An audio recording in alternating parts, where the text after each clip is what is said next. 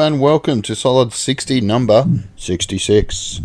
It is Patrick, and we're going to head into a quick rundown of the last two weeks or so's events. I'm a little anxious about doing this. I know who does listen doesn't mind it so far, but you know, at some point, I'm worried it's going to be like one of those uh, memes you see about people that do those cooking videos and they come in and give you like a 20 minute life history before they actually just tell you the recipe, which is what you want. Well, similarly, when there's someone telling you how to solve that puzzle on Uncharted or whatever video game you're playing, and you got to skip past the first 10 minutes of bullshit. Hopefully, the content is good enough to get people in to listen to that, but also, hey, they want to hear what I got to say as well. Because it does work for people like, say, again, I'm comparing myself to someone I can never reach the heights of, but like a Bill Burr or someone like that, where he'll just talk about the news and whatever's going on, and you get to hear tidbits about his life as well. So it can work as long as you're not purporting to deliver one thing and then forcing people to sit through a completely different thing first. As long as I'm upfront about it being, yeah, it's a bit of my life, it's a bit of this, and hey, here's an article I found that I like, or whatever happens to be the flavor of the week. So yeah, for now, until someone completely drums it out of me, this is what I'm going to do. Plus, it's the whole like dear diary thing. Um, two days are right very often, so this will have to do. If I don't enjoy it, then I'll just stop doing it. So there's got to be a balance. Like I will rein it in if it gets ridiculous for some reason. Like whatever it is that people get back to me and go, eh, you could uh, dial back X or Y. Then, you know, I'll definitely look at that. Anyway, it is the 15th of December 2019. The last sort of two weeks left of this decade. So it's something to think about. Like it's been a long and up and down couple of years. It started off pretty well. I think 2010. I was still maybe in Surry Hills. I don't have all the details mapped out. That's why it's good to have something like this to just keep track of where things are during a certain time period, where I am, where like physically, and also what's going on with work and family and things like that. Like for instance, today I saw Cecilia my younger sister because she managed to spill some kind of beverage on her laptop a few weeks ago that she'd only had for a little while, but because it was over four months, Bingley wouldn't replace it, so she had to send it off, and she can't go for more than a few days without the internet apparently, so I had to swoop in there, help her out. Luckily, it was Christmas, so I could kind of, it's not like I get to write it off, but it was like, all right, she'll pay a little bit, Sean will help out. We got a nice little computer, so just over a thousand bucks for an all in one screen. I've never had one before, but it looks kind of handy. You've got the entire computer wrapped around the, the back of the screen. I can't imagine it lets you have anything too speedy or super fast in terms of like really sweet video games, but for her just playing a bit of Sims 4 and going online, it probably should be fine. And it's only been around for a month or two, that model, so hopefully she managed to keep uh, liquids away from it and have a good time. I did manage to pick up the PS4. This will test my real this is like an ethical conundrum because she's like it doesn't work. And i tried to be fair at her place could not get it working. You could hear something but no picture. Got it home plugged it into my tv of course worked straight away. Uh, once you turned it on and off a few times it apparently hadn't been shut down properly so it did that whole reboot thing. Fair enough then i thought well it must have been her hdmi cable actually tried it with because i brought everything with me still worked. So I don't know what's going on. I think it was just her TV. It's an old Samsung, like she's had it for years. And I don't know, for some reason, that input, that HDMI slot or whatever, is basically out of action. So, yay for me, I get a PS4. Unfortunately, I just bought a PS4 like two weeks ago and uh, been through all the drama of getting that set up. I've got now three separate accounts that I also needed to create with Ubisoft, Activision, some other company, I think Electronic Arts, because you know I'm playing Need for Speed, I'm playing Modern Warfare, I'm playing Division Two, and also something called Anthem. I think it was, where you're flying around and it hasn't got great reviews, but I had a bit of fun with it and then put it down. So really got it all basically so I could play games with Lewis, but that hasn't happened. We're in touch a little bit and then it stopped. Managed to talk to him today for the first time in about a week and it had to be all on loudspeaker and it was very weird and, and awkward. So it was just like oh man come on. It's just so painful. It's there's so much potential there for, for an awesome like father son relationship. We get along so well. We have so much in common. And yeah i just can't wait for it to kick in a high gear when he's a little bit older. And yeah it's just really frustrating. So bring it on when uh, you know he can speak up a bit more for what he wants. And uh, you know i'll be just as accepting if he pushes back on something I think he might want. Like, for instance, I was like, man, you need to get Amazon. The Boys is amazing. You need to watch that. And he's like, oh, yeah, okay. He said, oh, that's a bit like blackmail. Because I don't know. I think if I said if you get it, then I'll. I don't know where the conversation went exactly, but he was he was sort of like, oh, that's you know maybe I don't want it. And I was like, well, I'm only saying that because I think you'd really enjoy the content. And he's like, oh yeah, okay. You know, I'm glad he can push back a little bit and go, look, maybe I don't want to do this thing or that thing, and I'm fine with it going in any direction. If he wants to push back as much as possible on what he wants to do, say work wise or study wise or anything like that, I just want to basically be a support system and not sort of one of those crazy overbearing fathers that pushes them into something they don't want to do and all that sort of thing. It's weird. I do cut out a lot of the yeah, okay, and I've realized I'm never going to really stop doing that. I'm going to have to keep editing that out because I can't really continue. Maybe it's something you can train, but I can't continue thinking out loud unless I throw in the odd um and ah and things like that. It's like a lubricating the brain a little bit and leads me into the next part of the conversation. I don't know what I'm going to do if I ever really start doing live banana split episodes with the guys because it's going to be a lot harder to edit out stuff like that, especially the live sections, um, which they're talking about doing.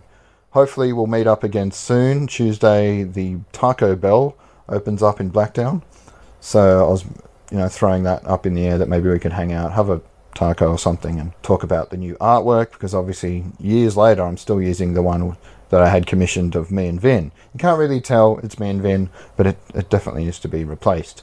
And Matt Ferrugia apparently has a really good connection to an artist that will do a piece for a reasonable amount. I believe in paying a fair price for artwork and not getting some like cut rate deal because we're mates, you know, that sort of bullshit. But you want to find someone that's, you know, got skills, but also is an up and comer that can fit within your budget and not totally rip them off either. It, it's a tricky situation. Obviously, if I was making any money from any of this stuff or even had a halfway decent job, I'd be able to throw some real money at the wall, but you've got to work within the constraints we have. Speaking of work, I have been, that was a beautiful segue, and I had to go and ruin it by addressing that. But yeah, two weeks now I've been at this job. I think actually three, but the last three days I've finally been able to drive by myself. I thought I'd come in from what I'd heard, the in cab, you do that for an hour and then you go home. That's it, you get in cab. But nope, we did it really quickly in the morning. It maybe took 20 minutes of driving around in a circle, and I was off. I was given a truck with a few crates of packaged beer on it. I only bumped one off the side of a trolley at a really tricky spot to get into. I had basically to back down a, a narrow lane from the top of a quite steep hill. I can't remember the suburb. It was down near Arncliffe or somewhere like that, Banksia. Basically, it was tight. Basically, my worst nightmare. And I've got to stop saying basically, but or essentially point is, I got in there.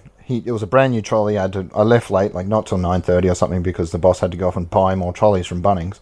Threw everything on it. What I'd been doing up to that point with the other guys was you could get a row of cases on one trolley um, side by side, so you could just mount them twin towers, so to speak, on this trolley. And unfortunately, on this morning, the uh, stars were not aligned, and a few cases of Corona went sideways. So from now on, with that trolley, it seems I'm stuck with it. It's a bit narrower than the ones we usually use, and uh, you can only fit. It's fascinating dialogue, I'm sure. one tower of cases, so that slows things down a bit. Yeah, I'm learning the ropes uh, a lot faster and a lot more in depth when you're by yourself. That's when the shit really hits the fan. So I'm glad I had that time to help out and be an offsider because I did pick up a bit here and there. But I've been to so many places since then for the first time, and that's the pretty much the hardest part. Is a finding the most efficient and safest way into a dock, and like whether it's out the front or out the back, and got to deal with parking and all those sorts of issues. That's the main thing. The same with cookers, really. Not quite as tough because you're not dealing with like 20 places in one mall. Uh, generally, there might be, say, a liquor cellar and then a pub next door. You might do both, but essentially you're just driving from one spot to another. And the closest I'll be is maybe a block or two. And the other thing is moving the electric pallet jack around inside the back of the truck and getting quite overfilled pallets past another pallet that has also got way too much on it and has stuff sticking out the left, sticking out the right, and doing that without knocking things off or just ruining the entire show. Like it's a bit of a dog's breakfast sometimes, to be honest. And that's, yeah, I think that'll get easier with time. But um, speaking of time, I don't know how long I'll be able to keep doing it because I'm still working through an agency and at the moment it's quite busy. It's peak season. They're actually throwing anyone who turns up every single day, even agency staff, into a draw to win a brand new TV. So that's how desperate they are to keep people on. They do still fire people if you crash into enough things. I had a friend, Arthur, who used to work there. Apparently, he got let go. He said for hitting a parked car. I heard from a couple of the other guys who knew him that he'd also bring back a lot of stock that had been broken and not tell anyone about it, like where it was broken, what customer it was for, that sort of thing. I've had two things like that happen, um, like I said, with the Coronas. And yeah, I wrote down on the paperwork what we lost, what was damaged, and hopefully that all gets back to them and I don't have the same issue and it stops happening. Because with some of the guys I travelled with uh, who'd been doing it for a few years, it certainly wasn't something that really was going down. I think they'd really have it just, they're doing it with their eyes closed. Um, and that's a little scary, like to get that, to imagine myself doing it in 10 years. So, on the one hand, it's like, oh God, will I still be doing this? It's breaking my back, I'm getting sunburn, I'm getting into all sorts of scrapes and back and forth with some customers want me to come back later or uh, want me to take it all the way down the basement into the cool room and put them in special like little piles. And really the guys try and tell you to look you know you don't do everything for them. You get it in there and get out because you are under a little bit of a time crunch. So yeah you're managing a lot of things at once. You'd think it's oh yeah just drive around throw some beer in a through a doorway and that's it. But there's there's a fair bit to it. So there's that and but so far it's doing okay and hopefully i'll be doing that for a few months more and maybe next year sometime find something a bit more full time as long as it keeps up. The only problem is the longer I wait to find another full time job, because uh, for certain reasons I can't really do that with this one, they really just sit on the agency staff and cut back when it obviously slows down. The more stale my references get, like Nevase, they're cool. I think Shirley's always given a good reference. I got at least two or three jobs since I've been using her as a reference, uh, the old office manager. And I think Gus has been good with the glass group, but I was only there a few months, and I don't know. I'm just worried the longer I wait and don't have a fresh reference, it's not going to help. But what can I do? I just got to keep going. I'm getting ridiculous hours at the moment, so you know at least I can pay my credit card, which I'll be doing straight after this. By the way, it is uh, fire season. It's still going. The fires started a lot earlier this year than usual and they'll probably still be going months from now, unless obviously everything's burnt down. There's one happening right now northwest, up near. Where was it? I was just watching a video on ABC. They've lost a few homes, Hawkesbury, somewhere like that. Terry Hills. It's nowhere near me. You're getting a lot of smoke. I had to work one day in like such thick pea soup fog smoke. Uh, you couldn't see more than say a block away, and that was on a 40 degree day. Thankfully, some of the customers do take pity on us and throw us a a free Coke or something now and then. But yeah, it was rough. Ironically, I've been posting on Facebook like, oh yeah, you know, your pussies, it's all just what's everyone going on about? Having trouble breathing and the coughing and the sore eyes. I don't know what you're talking about. And almost in a karmic level of retribution, the next day it was like the worst ever smoke day, and I had red eyes and I never got to the point where I was struggling to breathe or cough, but it was like, oh, okay. It was definitely burning the back of my throat a little. So I was like, all right, fine, fire, bad. Anyway, I'm going to move into an article that's been sitting here for quite a while in front of me, maybe a few months. On the internet, even longer, it says it was written on September the 9th, 2010, by Chris Heath, to give proper um, due. So it's the true story of Gary Faulkner, the man who hunted Osama bin Laden and inspired Nick Cage's Army of One. Let's get into that. It's on GQ. I don't think I'll keep the website up after this. I'm sure it's got plenty of other cool articles. I've got to really cut down. Like I've got 20 tabs up here. Come on. But it looks like an interesting little read, so let's try and uh, work through it. I don't think it's super long, though who knows the way this can go. You might have heard about the spectacular misadventures of one Gary Faulkner, equipped with little more than a sword he bought on a home shopping network, a pair of night vision goggles, and the blessings of a vengeful Christian god. The 50 year old ex con and his failing kidneys travelled to the most volatile region of Pakistan to capture Osama bin Laden. What's surprising is that it wasn't his first attempt. It was his 11th. Talking to Gary Faulkner's friends, the impression you get is that they had become so accustomed to this one unusual fact about good old Gary, the pursuit that would eventually bring about his weird, jagged flash of fame, that had come to seem quite commonplace, routine, unremarkable, just one more detail about the man they knew. Now, I can't remember when he was actually killed, so I presume this article was written before that. it dates it a little bit. Sounds like a cool dude I could hang out with and have a few beers. He would uh, give you the shirt off his back. This is one of his mates. He could eat prodigious amounts of chicken wings. Hey, it's just like me. He was an inventive contractor and carpenter who excelled at tile countertops. Very much not like me. Gary was always joking around. He disappeared every now and then to hunt down Osama bin Laden. So, small detail. When it was reported in June that a 50 year old from Greeley, Colorado had been found high in the mountains of Pakistan near the Afghan border carrying a sword, dagger, pistol, and night vision equipment, and apparently declaring, I think Osama is responsible for bloodshed in the world, and I want to kill him, the romance of such a solo quest struck a chord around the globe. I'm just going to move this closer. There were skeptics too. No wonder it already seemed such a lunatic and improbable tale, but one kind of skepticism at least that made no sense at all the notion that this was an act of publicity seeking. If that had been all Gary Faulkner had wanted, then he would surely have tried to interest the world in his mission before now. This was, after all, his eleventh attempt. Gary's youngest brother Scott, a doctor in Fort Morgan, Colorado, drove him to the Denver airport two weeks earlier, on May the 30th. He was in great spirits. He was excited about his trip. I remember he was looking at his crossbow, deciding whether or not he should take it. Outside the airport, Scott used his phone to snap what he feared might be his last photo of his brother. Turning and grinning to the camera, Scott recalls his farewell. Be safe, come back to me alive, and keep your head low. You got it, Gary replied. Scott began to discover how poorly this last injunction that his brother keep his head low had worked when his phone rang at four in the morning on June 15th. Soon everyone knew, including their mother, who didn't even know Gary was in Pakistan until Fox News called. Yeah, she told them, I know our Gary Faulkner, but he's on dialysis three times a week. Scott, who became the family de facto spokesman, gave interviews explaining that his mission wasn't some whim, but something he had committed to for a long time, and for which he had planned carefully. Over these first few days, the questions Scott had to field most often were, do you think your brother's crazy? Well, as a physician, I see people with psychological problems all day, and I could attest that he did not have psychosis, paranoia, schizophrenia, or any of those diagnoses. Yes, it's out of the norm, but that's what Gary does. It was his passion, his calling. It wasn't clear whether Gary had committed or would be charged with a crime in Pakistan, but eventually the family was informed through the State Department that he could come home if they sent $683, of course, to pay for his changed airline ticket. At the airport, Gary addressed the media scrum. What this is about is the American people and the world. We can't let people like this scare us. We don't get scared by people like this. We scare them. And that's what this is about.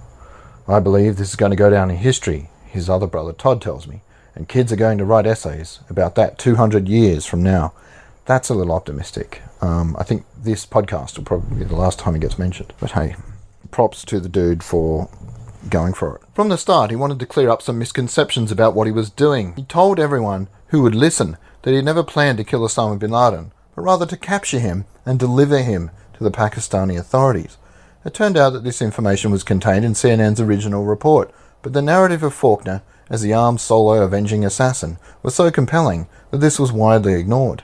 You could almost feel the disappointment when Faulkner kept insisting upon his non lethal intentions, because it seemed less melodramatically satisfying and also because it seemed even more impractical, as did Faulkner's further puzzling suggestion that once he had found bin Laden, he had hoped to use his dialysis machine, for if the reports are correct, they share an affliction. That's rather cute. Can you mind just uh, just sit over there, keep your head down, look away, tie yourself up. There you go. I'm just going to use this dialysis machine. Just just bear with me. I can't see how that would have worked out. Again, props for optimism. Faulkner soon flew to New York to appear on the early show The View, Letterman, and Fox News, where he seemed second by second to charm, scare, and confuse his hosts. A few of his traits became familiar. His habit of referring to his target as Binny Boy, for instance, and more annoyingly his insistence on always referring to the former ruler of Iraq as Saddam, who was insane, with a lilt in his voice that suggested he had just said something both potent and witty, and despite protests from both Letterman and The View, as Faulkner explained his mission from God, he persisted in calling the inhabitants of that country he had just visited Pakis. It became clear that he was dancing to the beat of a very different drum, and that in his insistence on being honest to himself, he might almost say anything. This is one of the final questions he was asked when he was interviewed by his local TV station on Denver's 9 News and his answer, in which one syllable of their question seemed to trigger a quite unexpected series of revelations. You've been described as everything from a hero to a crackpot. What are you? I'm a little bit of everything. I've done crack, I've done crank, I've done coke, I've done pot, I've done everything in the world out there. You know, I've just been to prison. I've been shipwrecked, blown up, shot, stabbed. My story does not start here. It started when I was five years old, the first time I tried to hotwire a car. What a fucking legend.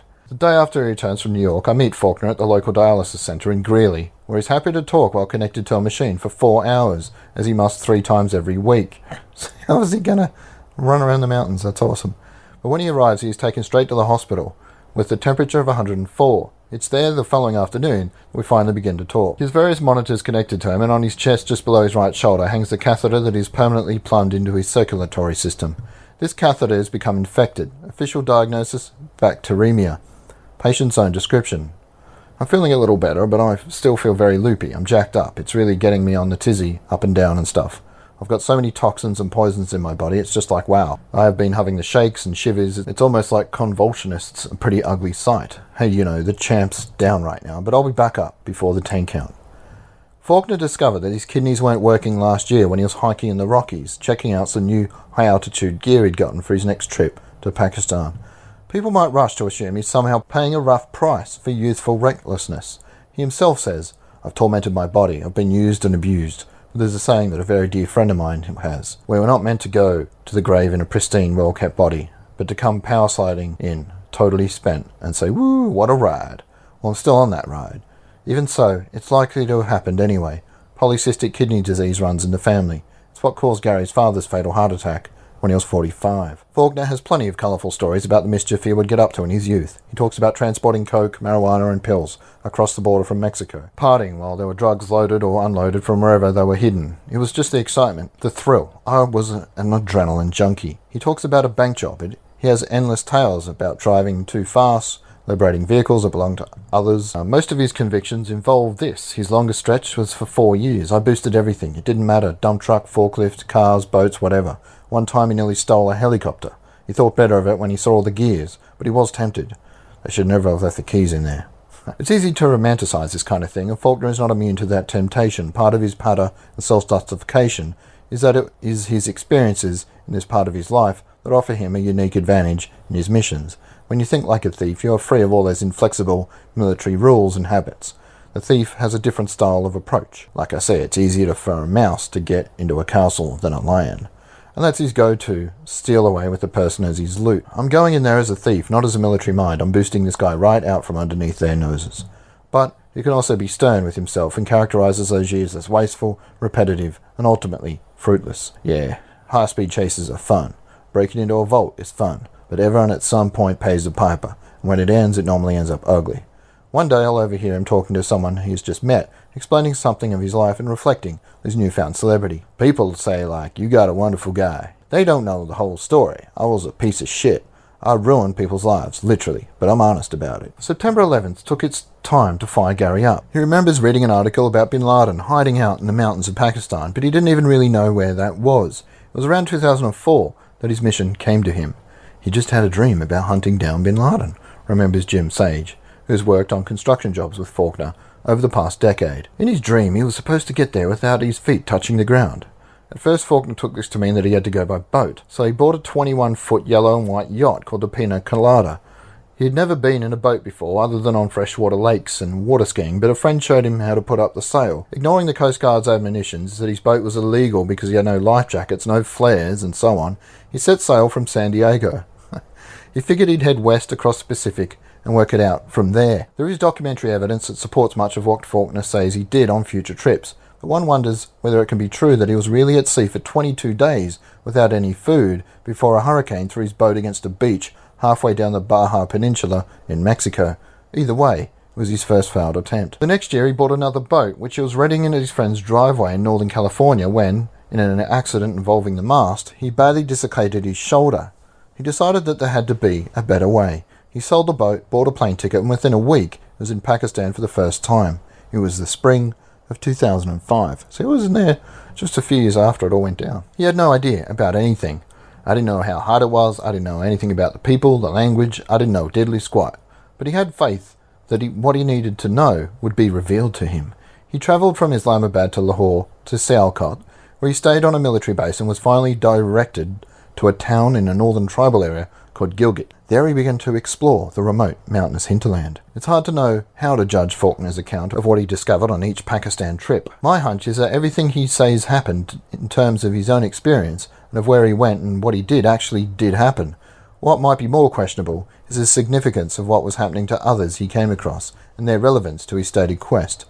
On his first trip, for instance, he says he found himself more or less running for his life, coming down from the mountains, that he lost his pack and his money and his blade. That evening at the Medina Hotel, where he was staying, in Gilgit, he says that the military guard who was posted outside was shot dead through the head, and that he was told that this was done by the same people he assumed who had been chasing him. He also says that he found something encouraging in this turn of events. I thought it was pretty cool myself because I shook the tree, and at least I got a response. Yeah. Okay. Stretching there for what you'd call pretty cool, getting some guy's head shot, but alright. He made four other similar visits before his most recent trip to Pakistan. They were attempts numbers 4, 5, 9, and 10. He describes them to me in some detail. Recently, he had moved his attention to the mountains west and southwest of Chitral, towards the Afghan border. When pressed on the reasons for such decisions, he generally alludes to an unspecified combination of inside information, local help, and divine guidance. During the first of these Chitral trips, he believed he met a very high ranking Al Qaeda official, and when he inadvertently shared a car with a man who had a particularly unwelcoming demeanour. That was also when Faulkner says he wandered for days among Al Qaeda workers up near a cave mouth in disguise and unidentified. There are a lot of people running around with axes and all kinds of stuff, working on cutting down trees and making the new cave. On his second trip, he says that he would sleep up there in the mountains on a bed of pine needles, covered up in a rug, for days at a time, watching that cave, waiting for Binny Boy. You know, at that point, it was probably still in uh, Pakistan, in the well to do military suburb of, uh, well, I can't remember, but long way from a mountain. I visit him again in the hospital the next morning. When I walk in, he is lying on his back with his eyes closed, headphones on. He's listening to Nickelback on the pink iPod shuffle he had with him in Pakistan. Also on the playlist is Bon Jovi, the Eagles, the Zac Brown Band, and Creedence. He says that there's another song he likes a lot, Voice of Truth, by the Christian rock group Casting Crowns, about having the faith to step out of a boat on top of the waves. It's not like I'm in it for the money, he says. I'm in it f- because of my faith and that's where he's at too. So it's the two titans of their faith. He stood up on a world platform and made his announcement. I stood up on a world platform and made my announcement. And we're getting ready to go toe to toe. A little bit of back and forth here. Do you think Osama is fundamentally evil? Absolutely, yeah. There's no doubt. His God is actually Satan. Mine's the living God. Did God choose you for this? Oh, yeah, absolutely. I'm always wondering, why did you pick me instead of somebody else? And why do you think he did? Because I'm the only one crazy enough to do it. Can't make this up. Faulkner is feeling better today, though he says, I can still smell the toxins I've been sweating out of my body. He crows about the shower he had the previous night, his first since last December. I flooded that thing, I didn't care, it felt so good. Today he'll be discharged. A nurse comes in and takes him through a medical summary prior to his release. She reads a bunch of stuff in medical terms that I can't pronounce. I probably could, but my mouth is getting very cottony, so it's going to stay on the screen. We'll go with PKD, polycystic kidney disease, hypertension, anemia. She says that aside from dialysis, the recommendation is for normal activity, whatever normal is. Before he leaves the hospital, he orders lunch and eats it in his beta cheeseburger with olives, mustard, and Thousand Island dressing with some cottage cheese and fresh fruit on the side. I don't want French fries because of the potassium. He talks about moving to a remote new home that has been found for him and about his plans to get a wolf the following week. He says he'll train it by walking the property's perimeter over and over, and he had a wolf once before when he was married.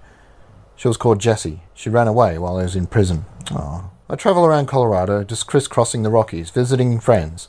On the warm afternoon of July the 4th, in a trailer park in Orchard Mesa, on the south side of the Grand Junction, an extended family are celebrating among them Darren Paredes, his mother, Esther, and her brother Tony, all close friends of Gary. Man, he has a spirit, says Darren. It's hard to be down around him.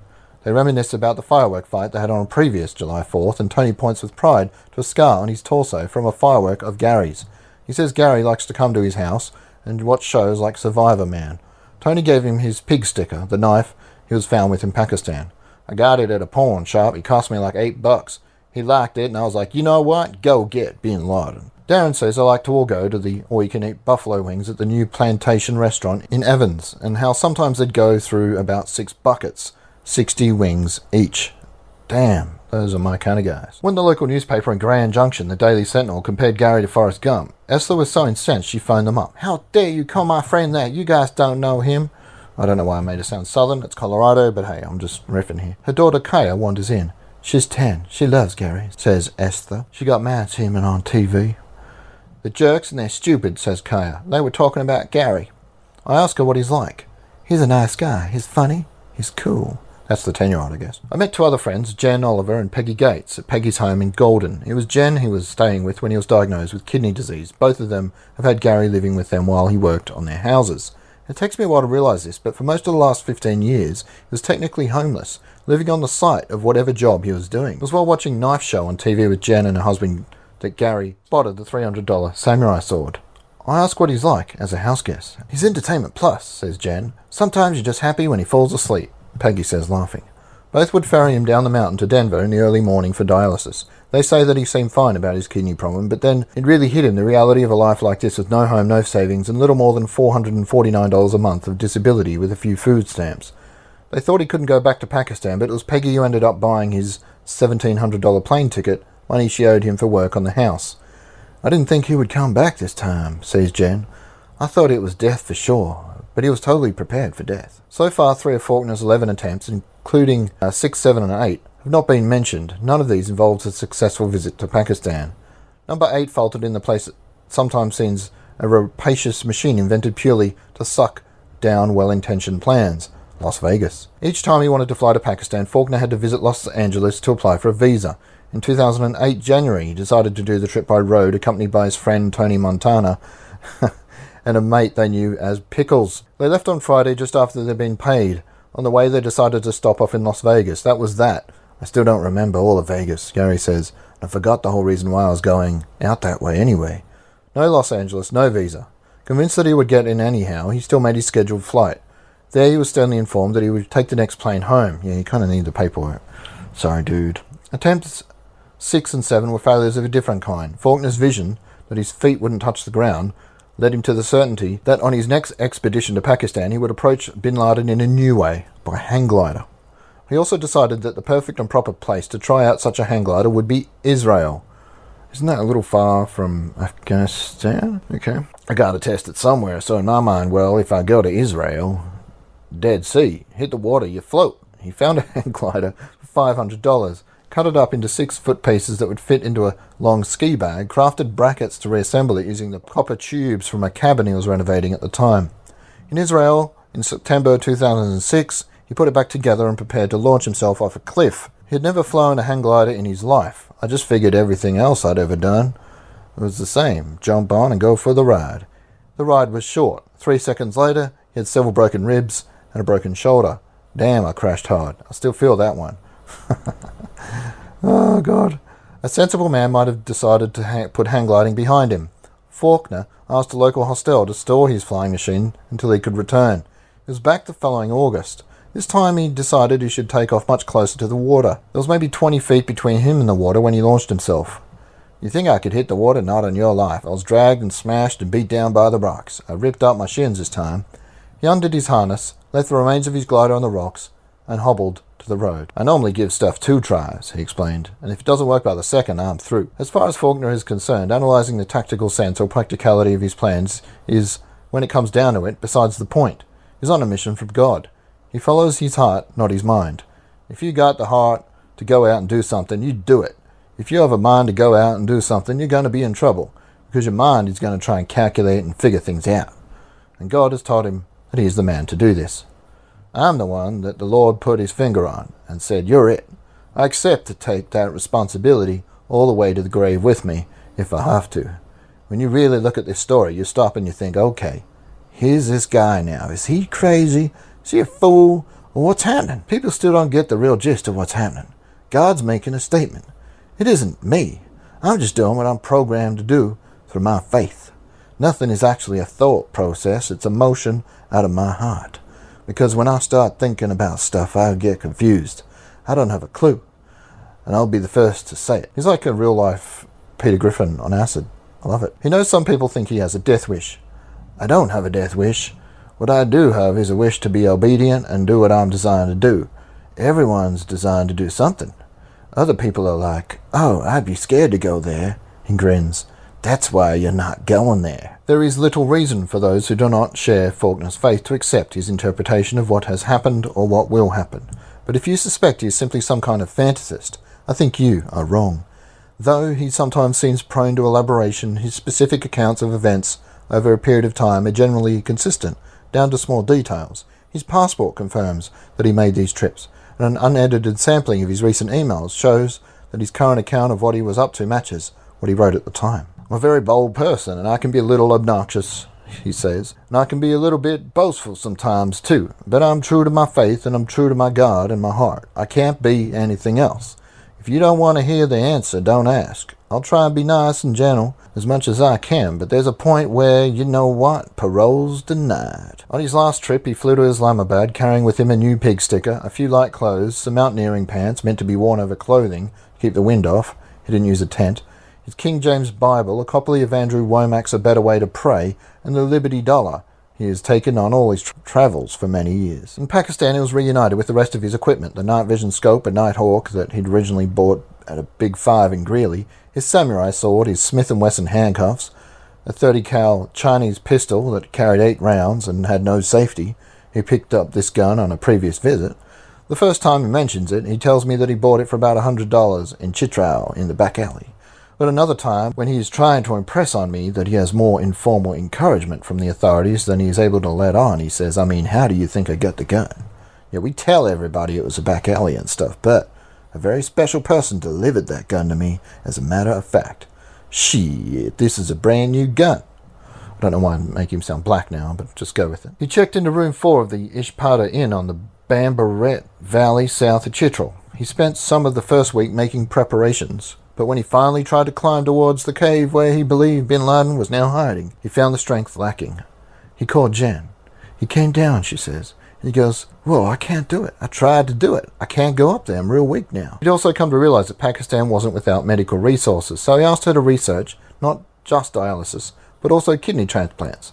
She emailed him back a number of options. The closest centre was the Rehman Medical Institute in Hayatabad, Peshawar, so he took an all day bus ride there and got two hours of dialysis. On his return after a day in which he says maybe 70 Al Qaeda members came down from the mountain to threaten the locals, he emailed her with a requested update on his physical, mental, and spiritual well being. Well, this is actually the email. I'm physically okay, mentally demented. Spiritually, I'm on fire. I went to an Al Qaeda meeting at the PTDC. They told the elders that they now have the North Hillside, and everybody's freaked out because they don't know what is going on. Next, well, I'll have to get ready to go. Gary says as he was told that Al Qaeda had not only noticed him, but photographed him and was circulating his picture. After dark that night, believing they were soon coming to get him, he headed up the mountain. He heard barking, he believes revealed Al Qaeda's movement through a nearby ravine. They were searching for him, the military police were searching too.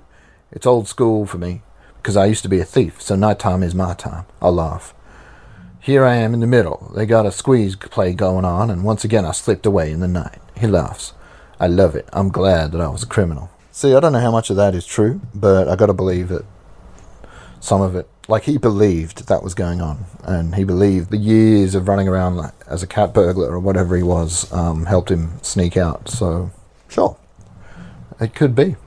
It's a pretty crazy place for a crazy guy, and it all sounds like he got very lucky to um, get away with it, at least surviving, if not much else. At daybreak, what would be portrayed in press reports as his capture by the government took place, though he insists that he simply stepped out from where he had been hiding and flagged two policemen walking below. Faulkner is likewise convinced that he connived with the police to put on a show that he was being arrested so that no one who had helped him would be implicated. We came up with a plan. Everyone played it off cool. They did it by the book to make it look like an arrest. They had me blindfolded and a hood on, the whole works.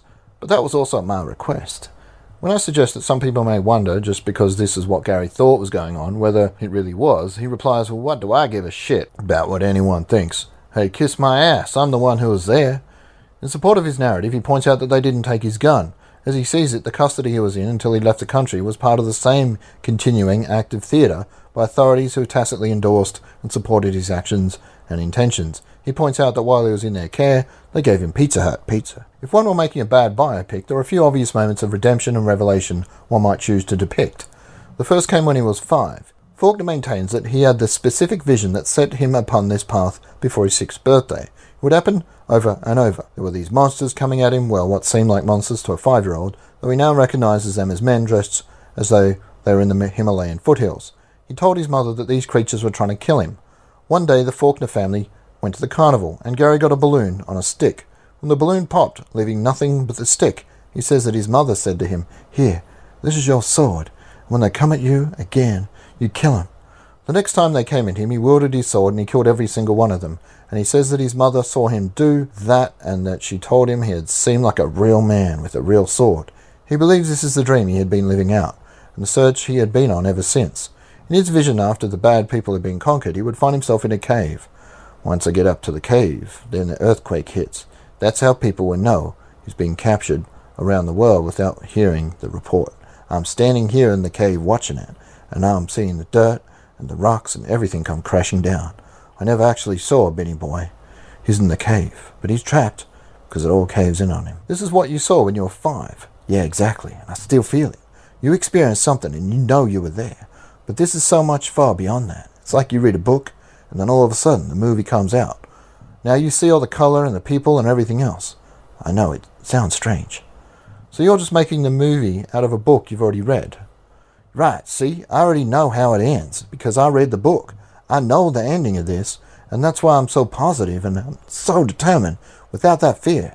It's incredible. So, specifically, do you really believe that's how it'll end? That you won't lead him out, you'll just be there and then the cave will collapse? Yeah. Then the people will come up and dig him out. It's already been prepared. Everything is set and ready to go. I just got to get there. They know the signal, and they know what to look for, and then they'll drag him down. He won't be killed by the collapsing cave. No, he's just going to be trapped in there. He's going to be trapped in there because he can't die in a battle. I tried to discuss this with his mother. She shrugs. He never mentioned it. So I asked her whether there was any clear ambition or calling that Gary seemed to have when he was a young child. She allows that there was. He wanted to be a fireman. We made some plans to meet up again, but instead Faulkner heads east in his brother Scott's truck to help his niece Nikki, who's moving to Massachusetts. I catch up with him in a motel there, fresh out of the bath. He sits talking to me in nothing but a towel, his twin green and blue catheter nozzles hanging down his chest. He tells me that he has hurt his right foot on a curb, but tomorrow he'll change his mind and diagnose it as gout, caused by the pizza he ordered with everything on it. On the bedside table is a prescription bottle. He says someone, the maid he suspects, has helped themselves to his, medical marijuana. I'm a sativa guy, not an indica guy, he tells me. Neil searched at the end of his recent Pakistan adventure. Aside from his weapon, they found a small amount of hash. Gary's unlicensed Glock 40 cal and his hollow point bullets are in his day bag. There's a fairly long list of rules Gary issues, seatbelts for instance, also taxes. The next, he's just like the guy from the Zombieland with the rules. It's pretty cool, except for the whole Bible thing, but you know, no one's perfect. After he has dialysis at West Springfield, he heads south in Scott's truck, stopping when he needs something to drink because his hand is cramping from lack of fluids. Wherever we eat, he flirts shamelessly with the waitress. I'm a dog, at least I'm honest about it, he'll repeat at such times. He has told me that he doesn't particularly care for the media nickname that seems to have stuck Rocky Mountain Rambo, but I'm not so sure. When I see him write down his name for strangers, he'll write Rocky Mountain Rambo beneath it. And when there's a problem finding a New York hotel reservation, he wonders aloud whether he might have booked under the name Rocky Mountain Rambo. On the road, having to raise his, even his unbridled voice over the thumping of the rain on the truck, he suddenly starts to tell me about the whippings his father used to give him. When it comes to the moment in the story where he finally stands up to his father, he still gets belted one more time, but then tells his father, If you ever touch me again, I'm going to cut your throat in your sleep, and says how much better their relationship was from that day on. Oh, that's so wholesome. He follows this with the strange statement, I think he actually wanted to create me like this. Gary says that day, the day he stood up to his father, was the day he decided something. I'm not going to put up with anybody's bullshit, he says.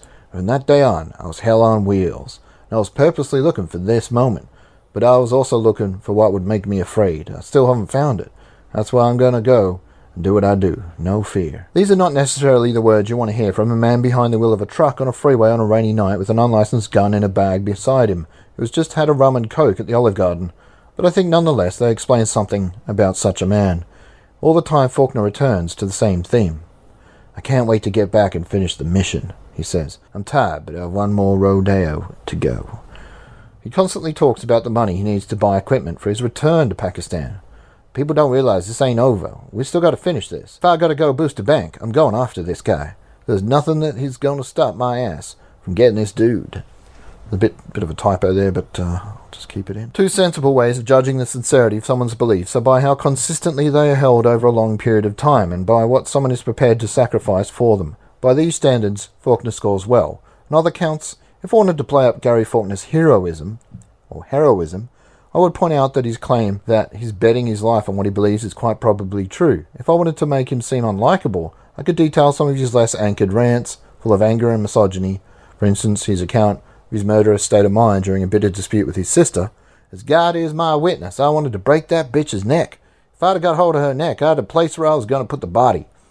If I wanted to bolster his credibility, I would quote from the New York Times blog that cited Pentagon sources and suggested that Faulkner may very well turn out to be looking in the right place. And if I wanted to convince most people that he was crazy beyond belief, then perhaps all I would have to do is to portray what he considers sensitive operational secrets about his forthcoming 12th and final attempt, a plan that makes hang gliding your way into Pakistani tribal areas seem both practical and foolproof by comparison. I would also explain how he has a fixed date by which this must be achieved, before Al Qaeda detonates a small nuclear device at Mecca unleashes a global holy war of unimaginable proportions upon us all. And then perhaps I might mention how, after the successful resolution of his mission, he believes that he will become the first king of a Central American nation. Wow. No, he's not crazy at all. He's just an awesome, likable dude, except for all the sister killing. But there is little point. For him, ultimately, that is not about strategy or sanity or feasibility or probability. It's about faith, and faith cannot be bought by argument, and when faced with doubt and scorn, it often thrives. Its only repudiation is disbelief. Whatever you choose to believe or disbelieve, Gary Faulkner intends to continue as he has. The thing I'm about to do is the least likely. The most improbable, unlikely, outrageous, crazier than hell idea is the one that will get my mission accomplished, and that is sweet. I giggle to myself. Gary Faulkner believes that by the time this article is published, he'll be triumphantly completing his mission in the rubble of a cave in northwest Pakistan. If he fails, it will be one more victory for rationality, one more victory for everyone who likes to see the world carry on spinning evenly and predictably, one more victory for common sense. It will be one more sad victory for all of us who never really tried. So, thanks, Chris Heath. That was an interesting little uh, slice of life in the world of Gary Faulkner. I do plan to follow up on this dude because obviously that was nearly 10 years ago, two weeks off 10 years ago, and since, well, not since it was written because obviously that was September, but you know what I mean, and pretty interesting stuff. So I want to see what's happened since. I'll do a follow up. But right now, it's like 40 degrees at 10 o'clock at night. I wake up in like five hours. So, yeah, I think I'm going to call it. Thanks for sticking with me if you have. I love you all. I bid you adieu and peace out.